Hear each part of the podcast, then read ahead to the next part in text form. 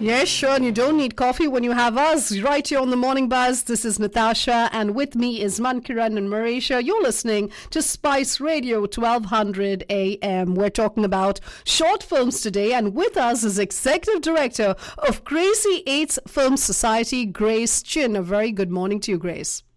Good morning, Natasha. Thank you for having me. It's entirely our pleasure. Now, the Crazy 8s Film Festival has been on since, 1999?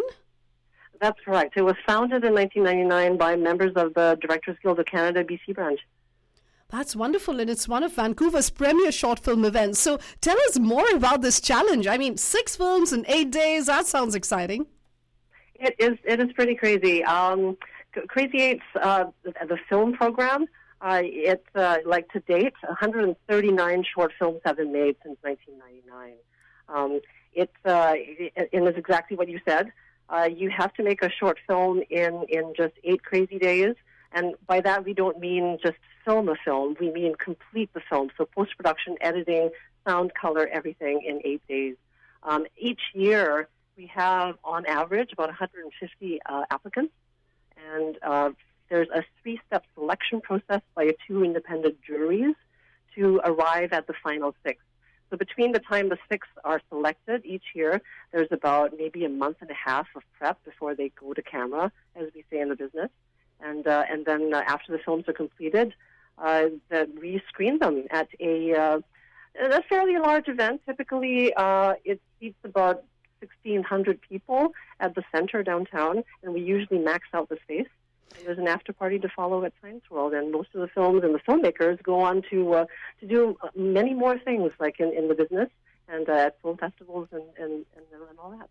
Sounds so exciting, Grace. Now, I'm sure it's not just about, making a film, the speed and just the content. There's more to it. Tell us, why did this all begin? How did all of this begin?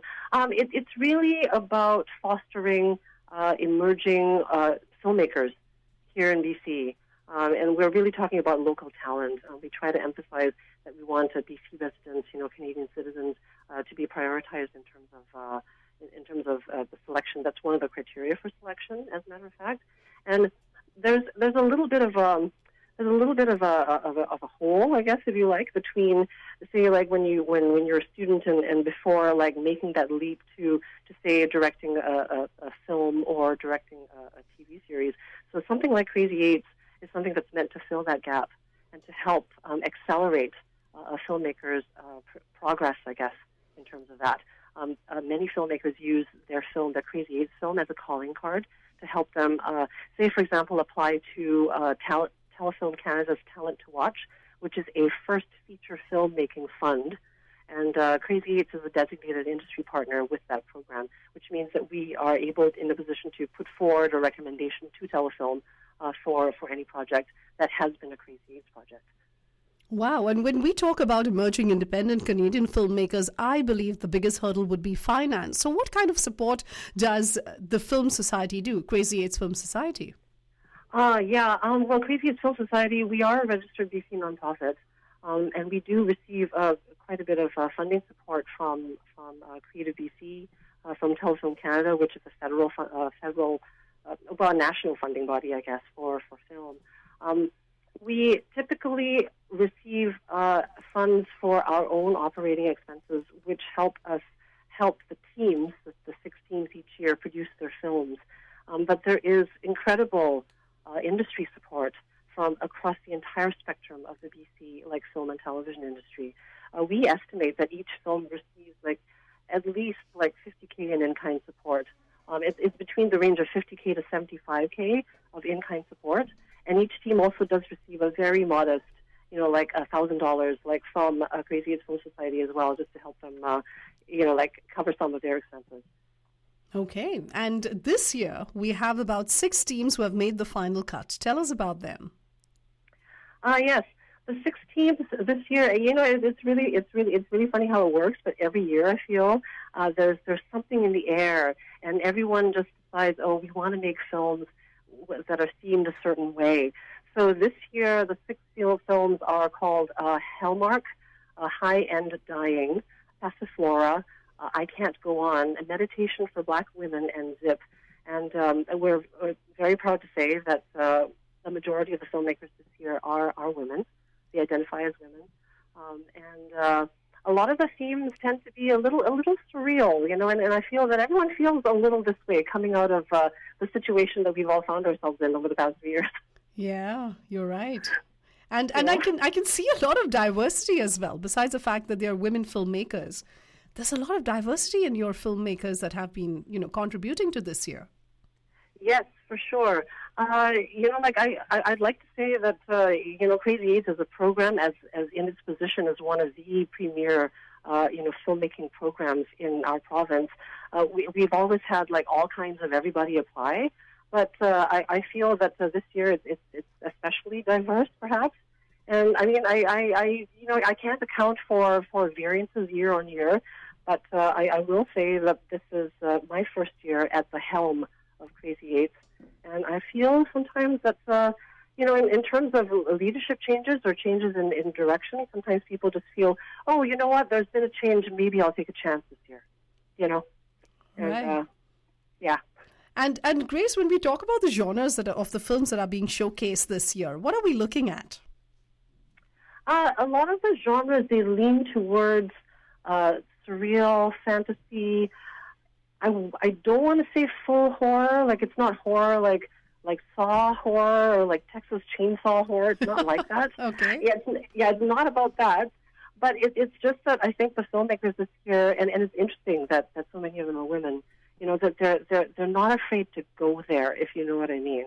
You know, like there's a lot that has been said about people not being able to understand women's rage or like a woman's perspective if it's not delivered in say a softer way. You know, but I feel that like this year's filmmakers, the women filmmakers especially, they speak softly, but they carry a big stick. Interesting. So they're taking the uncharted road, I can see. Perhaps. I feel that Crazy 8s is definitely understands that it needs to be relevant to filmmakers today, and I don't just mean women. I just mean like that as a program, it really needs to be in touch with who are making films today and who wants to make films today, especially the emerging people that are coming out of school, or say you might be in midlife, but you just want to get into making films.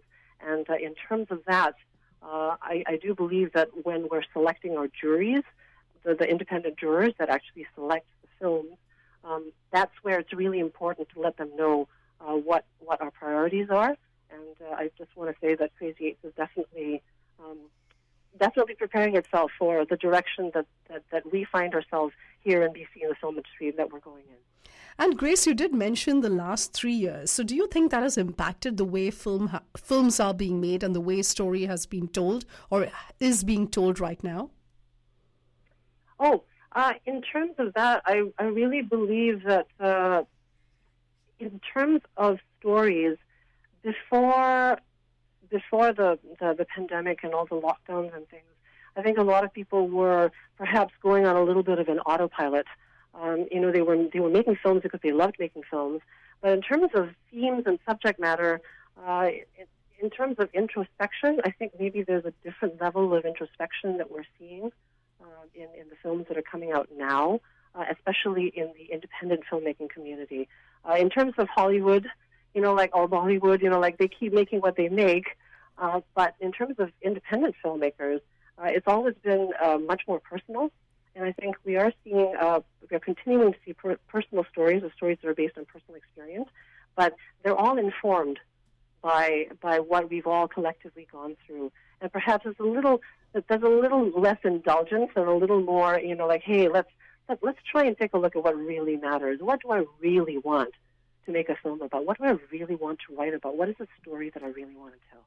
Absolutely, and we can credit the independent filmmakers to keep things intellectually stimulating as well. Now let's talk about the world premiere, which is on April 15th. The who's who of the Vancouver film industry will be there. The international film lovers will be there. What about mere mortals like us? Can regular folks go there too? Absolutely. Regular folks are always welcome. That's why it's a public screening in that sense.